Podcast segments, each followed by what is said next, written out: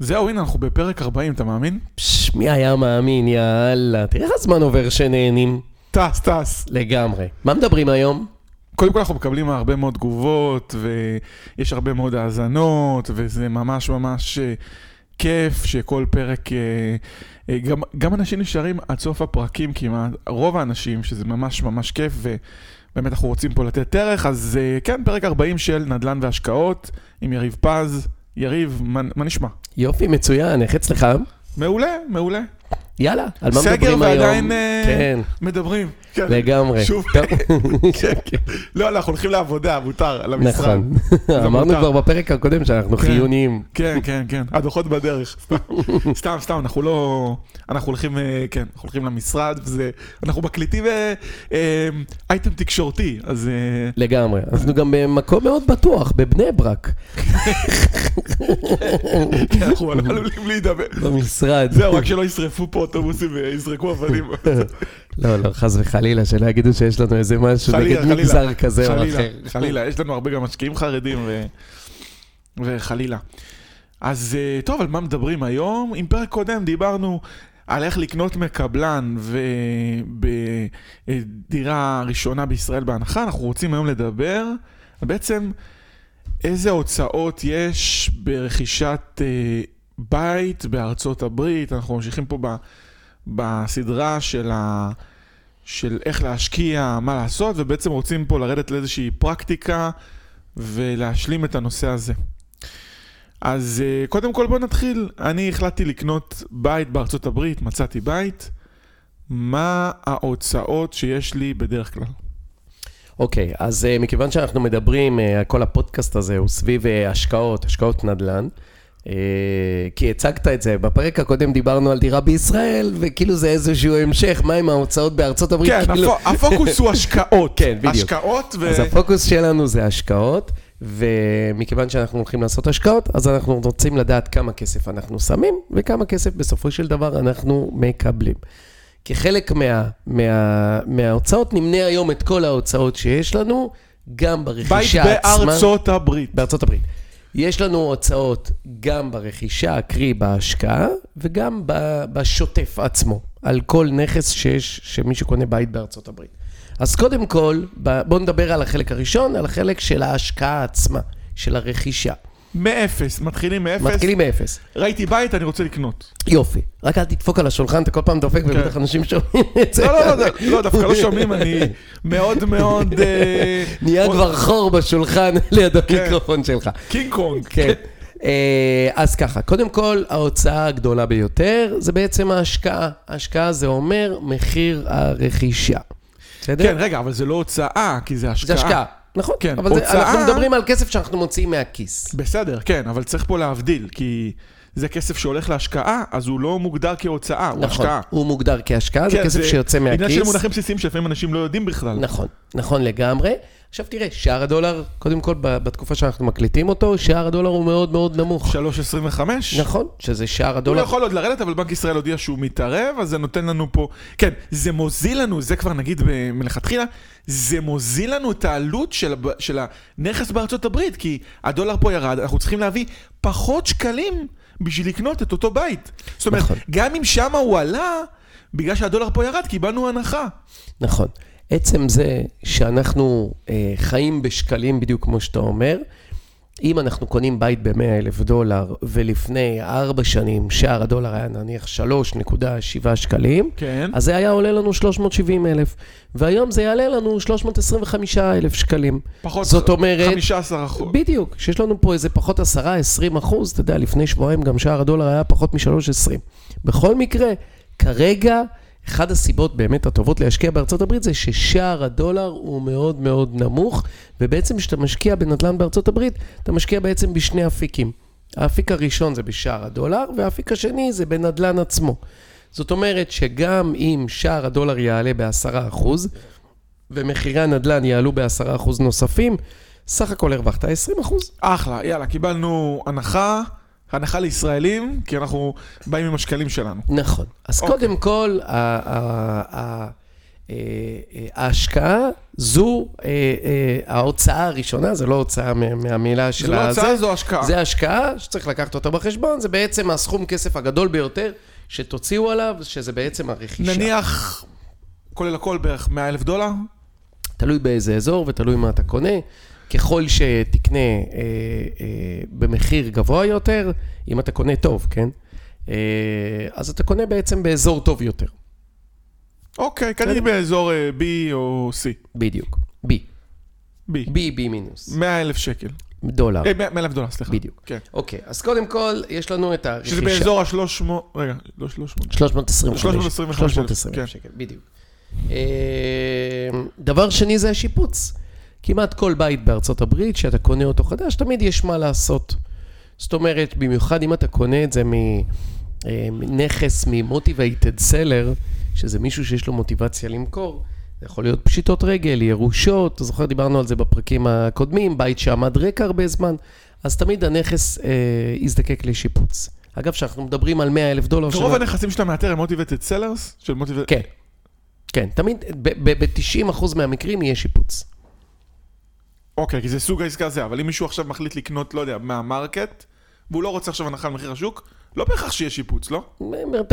בחלק גדול מהמקרים יהיה וואו, יהיה זה שיפוץ. ממש בלאי גבוה. כי מתוך אה, 100 כי בתים, בישראל כשאתה קונה בית, בסדר, יש את השיגעון הזה לשפץ, לשבור את כל הבית, אבל לא תמיד צריך, כאילו, אפשר לגור בדירה גם. נכון, אנחנו הזכרנו שהבתים בארצות הברית הם בתים שהם עשויים מעץ, יש להם בלאי אה, גדול, שלא נדבר על זה שבתקופת החורף צינורות יכולים להתפוצץ בבית אם הוא נשאר ריק ולא מפעילים את מערכת החימום. חוץ מכל מיני מתחמי מולטי פמילי, ששם זה בלוקים וזה, כאילו, לא? גם שם יש שיפוצים. וואלה, זה כן. יחסית... הרי תראה, הרעיון זה לקנות בית ולהשביח אותו. עכשיו, אם אתה קונה את הבית שהוא כולו רנט רדי והוא במצב מאוד מאוד טוב, מה, איפה ההשבחה פה? לכן, ברוב המקרים, אנחנו בוחרים בתים שיש בהם שיפוץ. עכשיו, כשאנחנו מדברים על 100 אלף שאתה יכול דולר להרוויח מקודם, על ה- הקטע היזמי. על ההשבחה, בדיוק. היזמי, כן. כשדיברנו מקודם על 100 אלף דולר, זה גם רכישה וגם שיפוץ, כן? זאת אומרת שזה לא on top of it. זאת אומרת שזה לא שקנינו בית ב-100 גם אלף דולר ועכשיו שמנו עוד 20 בשיפוץ. 325 אלף שקלים, תקציב. כן, יאללה. יופי. אז יש לנו את השיפוץ עצמו. כמה, כמה זה עולה השיפוץ? תלוי מה אנחנו משפצים ומה מצב הנכס. לפעמים זה יכול להיות אה, צביעה של קירות ב-2,000-3,000 דולר, לצבוע הבית. לפעמים זה יכול להיות גג, זה יכול להיות... אה, אה, אה, זה יכול להיות, אה, אם יש נזילות לבית מהמרתף, זה יכול להגיע למספרים מאוד מאוד רגע, אם כבר. הזכרת שיפוץ, שיפצתי טוב, תיקנתי את כל מה שצריך, השתמשתי בחומרים טובים, השתמשתי בחומרים טובים. כמה זה, אה, לכמה זמן זה יחזיק? כמה זמן יכול להשכיר אותה ברמת השיפוץ הזאת? קודם כל, זה תלוי מאוד מה אתה עושה. אם אתה רק צובע בית, ועכשיו מכניס דייר, והדייר יוצא בעוד שנה, תצטרך לצבוע את הבית שוב. מה, הוא ישר הורס את ה... הוא לא הורס, אבל יש בלאי, גם פה בארץ. גם פה אצלי שדייר יודע, יוצא... מי ישמע אחרי שנה כבר הוא... לא, סתם נתתי דוגמה, אבל אה, כן, זה כבר לא נראה חדש. אוקיי. בסדר? אוקיי. עכשיו, אבל נניח אתה מחליף גג, זה מחליף, מחזיק ל-20 שנה. מערכת אין מה, שזה חשוב, כן. מערכת חימום. מערכת הסקה, גם 20 שנה. ובכל המקומות... דוד, אה, 15-20 שנה. בכל המקומות צריך מערכת הסקה כי האזורים האלה קרים. במדינות הקרות בארצות הברית כן, קליבלנד במדינות, נחשבת אה, קרה? קליבלנד נחשבת קרה, הרבה מדינות נחשבות אה, קרות, ויש את האזורים של פלורידה והאזורים האלה, ששם אין את מערכת ההסקה, אבל יש מערכת אה, מיזוג. הכי חם שם. נכון. כן. זאת אומרת שתמיד יהיה משהו. פלורידה. ה furnace יעלה בסביבות איזה 1,700 דולר, מערכת חימום. אה, אה, מזגן יעלה סדר גודל של 3,000 עד 5,000 דולר. אוקיי, בסדר? אוקיי. אה, בוילר, 800 דולר.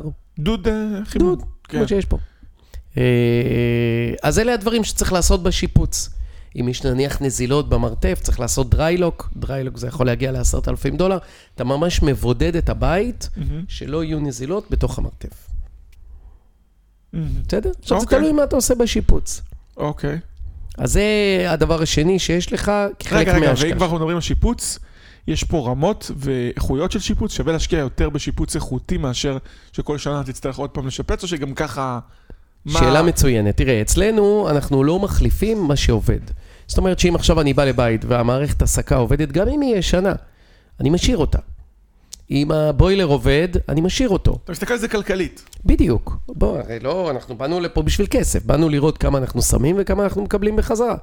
לא באנו לעשות עכשיו בית חדש, מנצנץ, וכולו נראה מאוד מאוד טוב, השיפוץ יהיה מספרים אה, מטורפים, ואז לא עשינו בעצם תשואה על הכסף. זאת אומרת שאתה צריך למצוא איזשהו... אה, אנחנו עושים את הדברים ש, אה, שצריך לעשות כדי לגור בבית. אוקיי, אז אמרנו שיפוץ שהוא יכול להגיע גם כמה? ל-20-30 אלף דולר? יכול להיות 1,000, 2,000 דולר, יכול להגיע גם ל-40 אלף דולר. אז לפני שאנחנו חותמים וקונים, אנחנו צריכים להבין. ברור, אתה צריך לדעת כמה אתה קונה, כמה אתה משפץ, מה מחירי הנדל"ן באזור. נניח, נניח קניתי ב-70 והשקעתי 30 אלף דולר בשיפוץ. וה- נכון. צריך הייתי רוצה שמחירי הנדל"ן באזור יהיו 110, כן. אם קניתי ב-70 והשקעתי את זה, מחירי השוק. מחירי הנדל"ן באזור יהיו 110 אלף דולר, בדיוק. בסדר. אמ, אוקיי, השקעתי, השקעתי בשיפוץ. עכשיו רגע, אני הרי רוצה, אני צריך אה, לפתוח חברת LLC, או מה, מה אני בדיוק כן. צריך לעשות? אז קודם כל, לפני, באמת, אה, לפני הרכישה גם, אתה פותח חברה LLC, LLC זה Limited Liability Company, זה כמו חברה שקופה, זה משהו כמו חברה בע"מ לעוסק מורשה, וזה בעצם מגן עליך מפני תביעות אישיות. זאת אומרת שאם עכשיו נפל הגג על הדייר שלך, והוא מת, ויש לך 20 מיליון דולר בחשבון הבנק, הוא לא יכול לתבוע אותך על 20 מיליון דולר, המשפחה שלו, הוא כמובן מת. אתה המשפט- מוגבל, ברמת ה-LLC, כאילו יכול לתבוע אותך על כל השווי של הבית. או... בדיוק. לכן אתה פותח LLC. בסדר? מאוד כדאי, מאוד רצוי. אה, לא שאני שמעתי על מישהו שתבע את בעל הנכס שלו בסכומים מטורפים, אבל עדיין, אם תשאל כל עורך דין שמתעסק בנדל"ן בארצות הברית, הוא יגיד לך חובה לפתוח LLC. בקיצור, אה, אה, להגביל את הסיכון, שלא תצא מפה באיזה נזק אסטרונומי שאתה יכול להפסיד יותר מערך הבית שבכלל עלה לך. שלא יקרה- בדיוק. לא תהיה סיטואציה כזאת, להעלים את הסיכון הזה תמורת כמה עולה LLC אז? זהו, זה תלוי באיזה מדינה, כי רוב הכסף זה בעצם אגרה של המדינה. כמו פה רשם החברות, אז שם זה יכול לנוע במדינות. קודם כל אפשר לפתוח LLC בחינם באינטרנט, אבל אני לא ממליץ, כי אולי עשיתם איזה טעות או איזה משהו כזה ולא פתחת את זה כמו שצריך, ואתה לכו חשוף. לעורך דין. בדיוק, אפשר לפתוח LLC, אה, עורך דין יכול לפתוח את זה, רואה חשבון אה, יכול לפתוח את זה, אנחנו גם פותחים את זה למשקיעים שלנו. תלוי באיזה מדינה, אבל זה נע בין אה, 200, 300, 400 דולר, ובמדינת ניו יורק זה יכול להגיע ל-1,000, 1,100 דולר. חד פעמי, אוקיי, בסדר, אנחנו, ההשקעות בניו יורק הן יותר יקרות ויותר... נכון, הן בעיקר קבוצתיות גם, וזה נגיד... נכון. אוקיי, אנחנו מדברים על, ה... על אזורים כמו קליבלנד, אה, פלורידה. נכון. שם ה-LLC יחסית מאוד מאוד זול, כעניין של כמה מאות דולרים, שווה את ההגנה הזאתי. כל רואה חשבון עורך דין שתשאל אותו, יגיד לך שמאוד כדאי יופי, לפתוח את זה. והחברת LLC הזאת, יש לה דוח רווח והפסד והכל. אין איזה רואה חשבון אה, עלויות כאלה? יש, יש, רגע, בשוטף נדבר בהמשך, טוב. בסדר? אז אמרנו, יש עוד LLC, 300-400 דולר. 300, 400, לא 500 כסף דולר, במונחים של נדל"ן. בדיוק. יש את הרכישה, יש את השיפוץ. כשאתה קונה בית בארצות הברית, לרוב אתה גם לא אה, משלם תיווך למתווך. אם קנית את הבית ב market, מי שמשלם את התיווך זה בעצם המוכר, לא הקונה. אוקיי. אלא אם כן, אתה יודע, יש מישהו שמלווה אותך, ואז אתה משלם לו עבור הליווי. בסדר? אבל אם אתה קונה בית ב market, מלווה אותך מישראל, אתה מתכוון. מלווה אותך מישראל. אפילו גם בארצות הברית, יש אנשים שמלווים אותך תמורת כמה אלפי דולרים, והם קונים עבורך בית. הם אוקיי. בעצם דואגים להכל. אוקיי, יש לנו עוד כמה אלפי דולרים בין אה, 3,000 ל-6,000 דולר, פחות או יותר, זה המחירים? או יותר? כן. פחות. זה בערך המחירים. 3,000 עד אה, 6,000 דולר, שאנחנו צריכים, אנחנו צריכים, אבל זה חלק מה-100 אלף, או שאנחנו צריכים להוסיף את זה? תלוי, אם אתה. בא עם תקציב של 100 אלף, תדאג שהכל יהיה סביב ה-100 אלף. אוקיי, בסדר. בסדר? בסדר. טוב, דבר נוסף זה אינספקשן. אוקיי, שאתה קונה בית, תזכיר מה זה inspection? inspection זה בעצם אה, לבדוק את מצב הנכס. זה כמו אה, אה, שאתה לוקח פה אוטו לבדיקה ב, אה, במבדק, כשאתה קונה אותו, אז אותו דבר פה, אתה מביא inspector, שהוא בודק את הבית במשך 3, 4, 5 שעות בערך, משהו כזה, והוא נותן לך דוח מפורט על מצב הבית. הקומפיוטסט של ה... כן, בדיוק. הבודק רכב. בדיוק. זה כמו פה, בדק בית. אה, נכון, פה יש בדק בית, שאתה בודק את הבית. כן. יש חברות שעושות, אז זה העתקה מארצות הברית, זה inspection. דוח שכזה עולה בין אה, 300 ל-500 דולר בערך, משהו כזה. אוקיי, אז אנחנו מוסיפים, אמרנו ככה, LLC, אני מוסיף להוצאות נוספות, שזה נגיד אה, 400 דולר, אמרת גם inspection, שזה עוד? inspection בין 300 ל-500 דולר. בוא נלך על היקר. על, אה, יש לי פה עוד בערך אלף דולר של אה, הוצאות שאני קונה את הנכס. נכון, אני בינתיים בעוד אלף דולר, בסדר. נכון. חוץ מזה יש טייטל קמפני. זאת אומרת שטייטל קמפני זה בעצם אה, חברות שהן בודקות שיעבודים, בודקות עיקולים, שאין שיעבודים ואין עיקולים על הנכס, ובעצם כשאתה קונה את הבית, הבית עובר על שמך. הם עושים... הם גם עושות לך ביטוח, לא? הם עושים, בדיוק, הם עושים title search, זה לא ביטוח על המבנה, זה ביטוח על כל העבודה שלהם, שאם הם טעו, נשארו חובות, או שיש עיקולים שהם לא עלו עליהם, או משהו כזה, אתה יכול, יש תעודת ביטוח עבור זה. שהם הם ישלמו את זה ואתה לא משלם שום דבר חוץ מה... בדיוק. ו- וכמה זה עולה? title, אה, title company עם title search והכל עולה סדר גודל של 700 דולר. אוקיי, אז אנחנו ב-1,700, אני לא מדבר 700 על או שיפוץ. 1,000 דולר, אני לא משהו מדבר על כזה. שיפוץ וכאלה, 1,700. אוקיי, בסדר. אוקיי? אוקיי, ואמרנו גם הליווי זה בין 3,000 ל... נכון. יש עוד אגרות לעירייה עצמה, שאתה קונה בית של עוד איזה כמה עשרות דולרים, אוקיי. בסדר? אה, וכמובן העברת הכסף.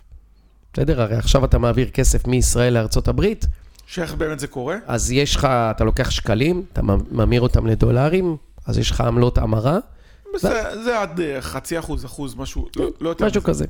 אז זה, זה גם משהו שצריך לקחת בחשבון, בסדר? כי אתה קונה לפי שער קנייה ולא לפי השער היציג, אז יש את הפערים, פערי מטבע וגם העברת בוא הכסף. נגיד עוד אלף דולר בגג גג גג. בדיוק. עוד אלף דולר. אנחנו ב-2,700 דולר, שאני לא מדבר על שיפוץ וכאלה, כי זה סוג של השקעה. נכון. זהו, רגע, חכה, 2,700 ואני מוסיף גם את הליווי של המשקיעים, נגיד בממוצע 4,000 דולר.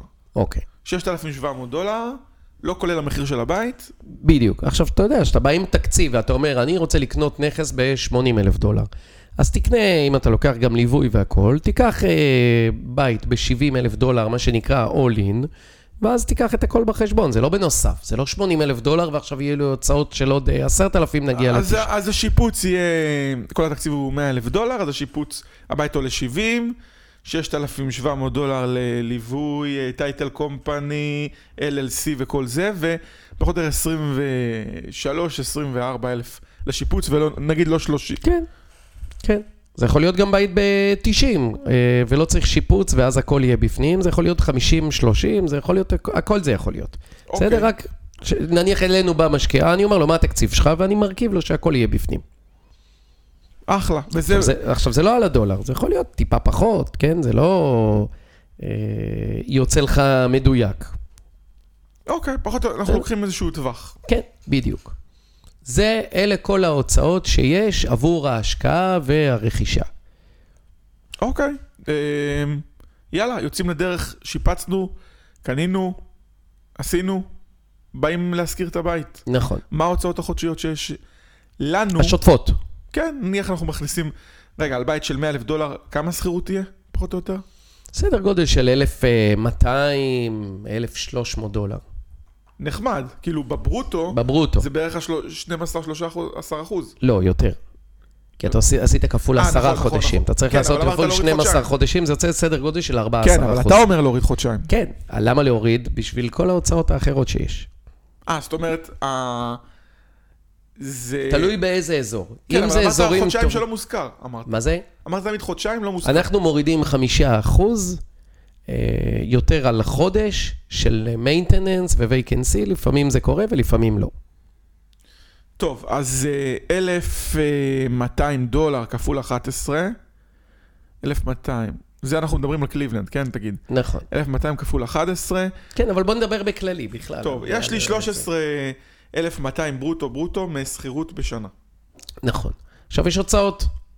כן, מה ההוצאות שלי? טוב, אז קודם כל יש ביטוח על הנכס. אתה עושה ביטוח, אנחנו עושים אה, ביטוח בסיסי ביותר, ביטוח אה, נכס נגד אה, מפגעי טבע, למה בסיסי ולא מורחב? כי זה יעלה מאוד יקר.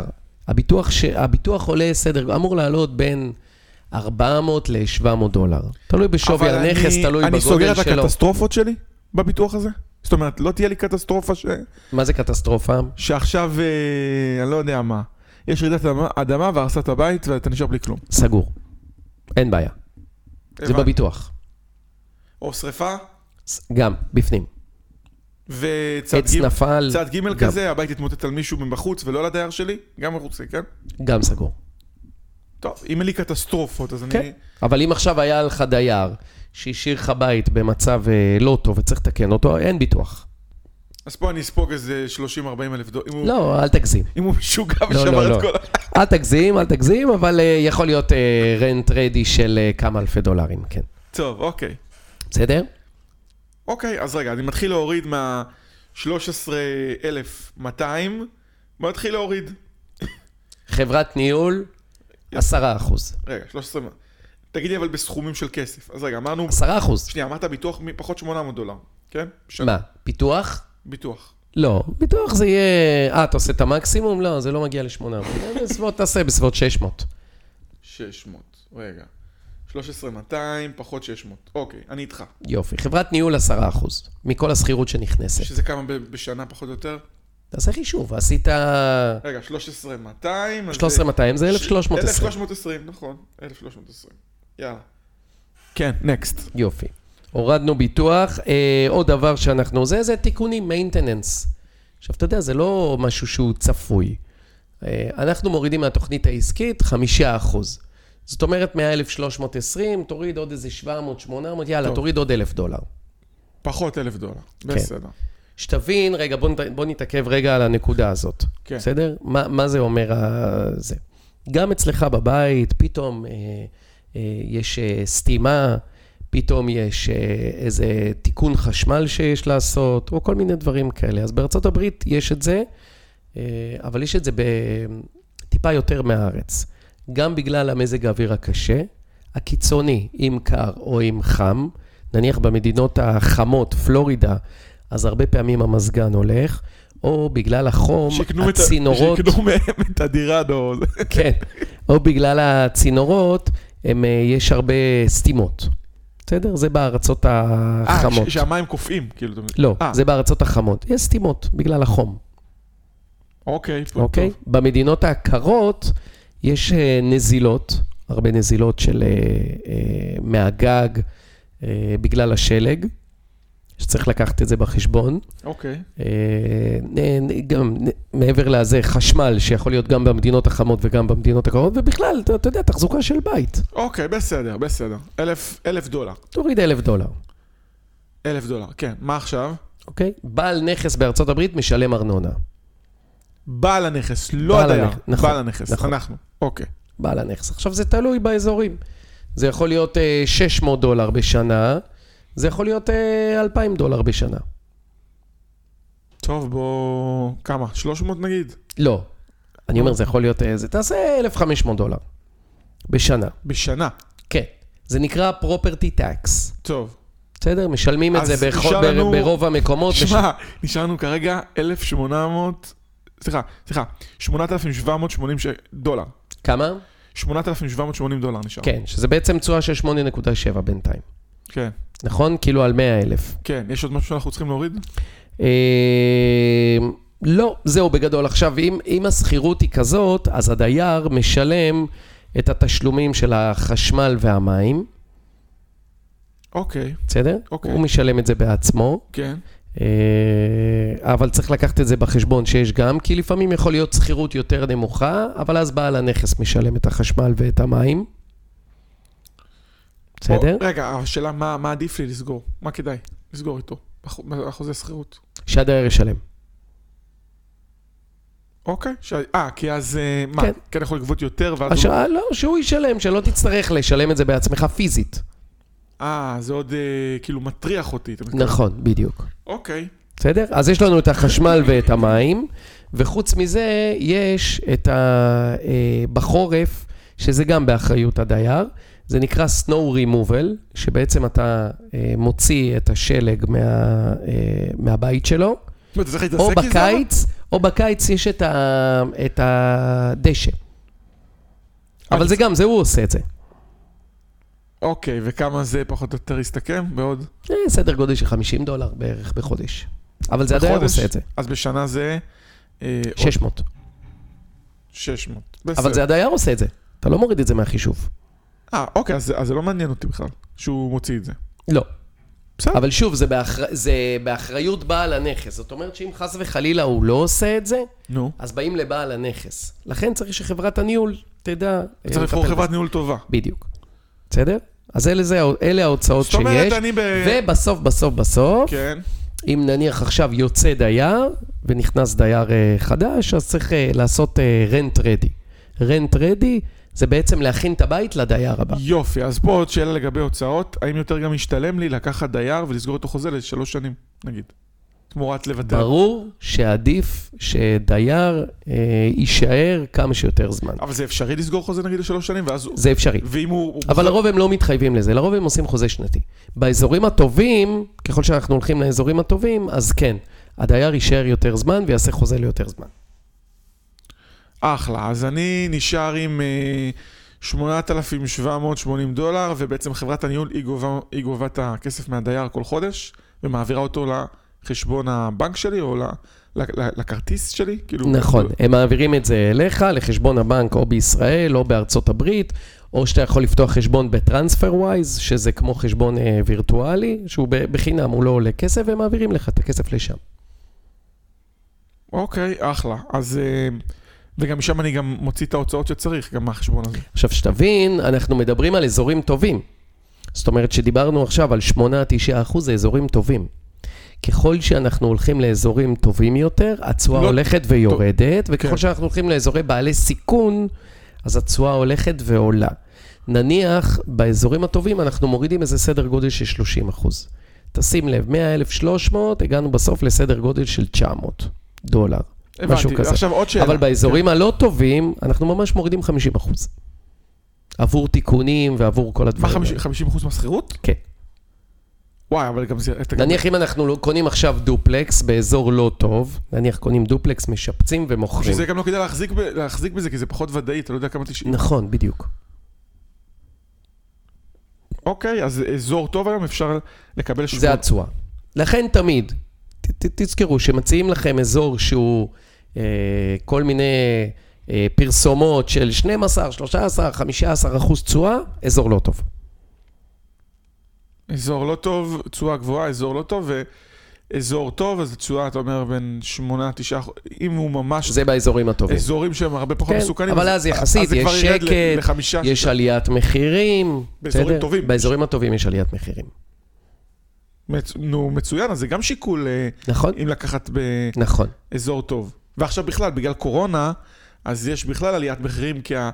אה, אני קראתי שהיחס בין המחיר שבו אנשים מוכרים את הבתים בארצות הברית לבין המחיר שבו העסקאות נסגרו, היחס הגיע ל-0.996. זאת אומרת, כמעט כל מי שהציע בית במחיר בשוק, ב market, לא מדברים על off market, קיבל את המחיר שלו. נכון. שזה, שזה שיא. כן, יש עכשיו אה, באמת אה, ביקושים מאוד מאוד גבוהים לנדל"ן בארצות הברית.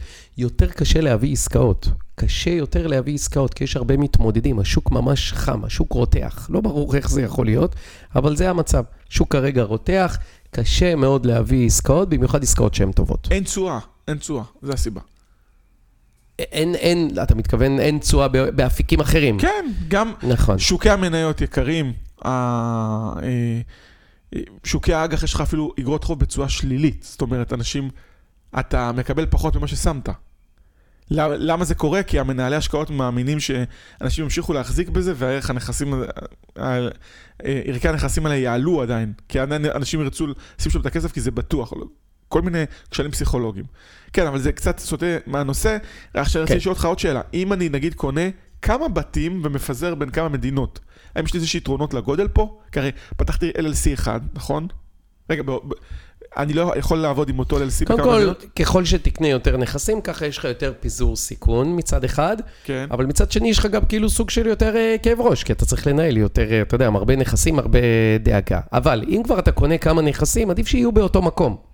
ואותה חברת ניהול והכל אה, תחת, באותו מקום, לא נכס בפלורידה, נכס באוהיו, נכס ביוסטון, נכס בניו יורק, כאילו שיהיה, שיהיה פלוס מינוס באותו, באות, לא פלוס מינוס, באותה כן, מדינה. אבל אז גם היכולת לפזר את הסיכון הוא יותר נמוך, כי אם יש מדינה שיש בה משבר כלכלי. כן, אבל אז אתה צריך לעשות דוחות מס פה, דוחות מס שם, דוחות מס פה, אנחנו מתייחסים לארה"ב כאילו זה מדינה אחת, אבל זה לא מדינה אחת, אתה צריך לעשות דוחות מס בכמה מקומות. הבנתי. שוב, אין פה נכון או לא נכון. אבל אני, אני קצת אחסוך בהוצאות אם אני קונה כמה בתים באותה מדינה, ב, באותה מד, מדינה. אם זה אותה מדינה, זה אותם... אתה לא חוסך בהוצאות. כי הרכישה זה אותה רכישה, השיפוץ זה אותו שיפוץ, כן, אבל אין, אין לי איזה. שהם יתרונות לגול, אני לא יכול לסגור עם החברת ניהול על הנחה, אני לא, לא. יכול... אבל יעבוד לטובתי גם חוק מספרים, חוק המספרים הגדולים. בגדול, היתרון הגדול שאתה כן. קונה מספר אה, נכסים ולא אחד, זה שבעצם ה, ה, אה, הסיכון שלך מפוזר על פני כמה נכסים. זאת אומרת שאם יש לך בית אחד והוא לא מושכר, התשואה היא אפס. אם יש לך שלושה בתים שאחד מהם לא מושכר, אז יש לך תשואה של שני בתים שמושכרים ואחד שלא. אז נוצר לי איזה pool, התשואה שלך יורדת בשליש. נוצר לי איזה pool כזה שאני יחסית, אה, שאני פחות או יותר מבטיח לעצמי איזה, קבלת איזשהו תזרים מזומנים, ולא, אם יש לי בית אחד, לא יקרה מצב שאני לא מקבל כלום אה, כמה חודשים. נכון, נכון. במידה והדייר לא משלם. כן, אבל מנגד אתה צריך לקחת בחשבון שאתה צריך, אה, יש פה שלוש גגות, אה, שלושה, שלושה? כן, שלושה גגות, כן. יש לך פה שלושה פרניסים, יש לך פה יותר אה, מערכות מכניקלס שאתה צריך אה, לתחזק, אה, אבל בגדול יש לך פה פיזור סיכון, ת- תמיד הבתים יהיו מושכרים, אלא אם כן קרה איזה משהו מאוד מאוד קיצוני, ועכשיו שלושה בתים שקנית, הם לא מושכרים. שדיירים נגיד לא רוצים לשלם, כמו עכשיו בקורונה שאתה אומר. נכון. כרגע בקורונה באמת יש בעיה עם uh, תשלומים, אי אפשר לעשות אביקשנים, למרות שאנחנו לא רואים בשטח שיותר מדי דיירים מנצלים את זה, אבל אנחנו רואים... Uh, ב- uh, ציפינו שיותר דיירים לא בסוף ישלמו. מצטבר להם החוב הזה שאתה יכול... כן, אבל לך תקבע את זה מהם. כן, אבל זה מוריד להם גם את הקרדיט סקור, אז גם להם אכפת מזה. נכון.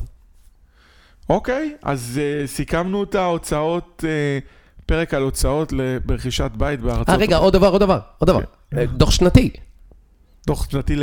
דוח שנתי, אתה צריך לעשות דוח שנתי מדי שנה. של רואה חשבון בישראל. שרואה חשבון אה, עושה לך את זה, גם אמריקאי וגם ישראלי, רגע, אם כי אתה על זה עצמאי, יש גם מס. אם אתה עצמאי, אתה יכול לקחת כבר רואה אתה חשבון? ישר רץ לי לסיכומים, אחר כך נסכם. נו. יש לך אה, רואה חשבון אה, אה, שעושה לך את הדוח השנתי בארצות הברית. כבר דיברנו על זה, נסכם את זה שבשנים הראשונות בארצות הברית כמעט ואין מס אה, לשלם, בגלל שכל ההוצאות הן הוצאות מוכרות, אבל להכין את הדוח הזה, להביא טופס, זה נקרא K1, זה משהו שעולה כסף, זה עולה כמה מאות דולרים, צריך לקחת את זה בחשבון, 300-400 והבאת את הכסף לארץ, אז זה משלים ל-25% מס לא, רווח הון. 15 אחוז, אבל בואו לא ניכנס למספרים האלה, כי אנחנו לא רואי חשבון ולא כלום, אבל בגדול, להביא את הכסף לישראל, יש לך שני מסלולים של 15 אחוז, או של המס השולי, הולכים על ה-15 אחוז.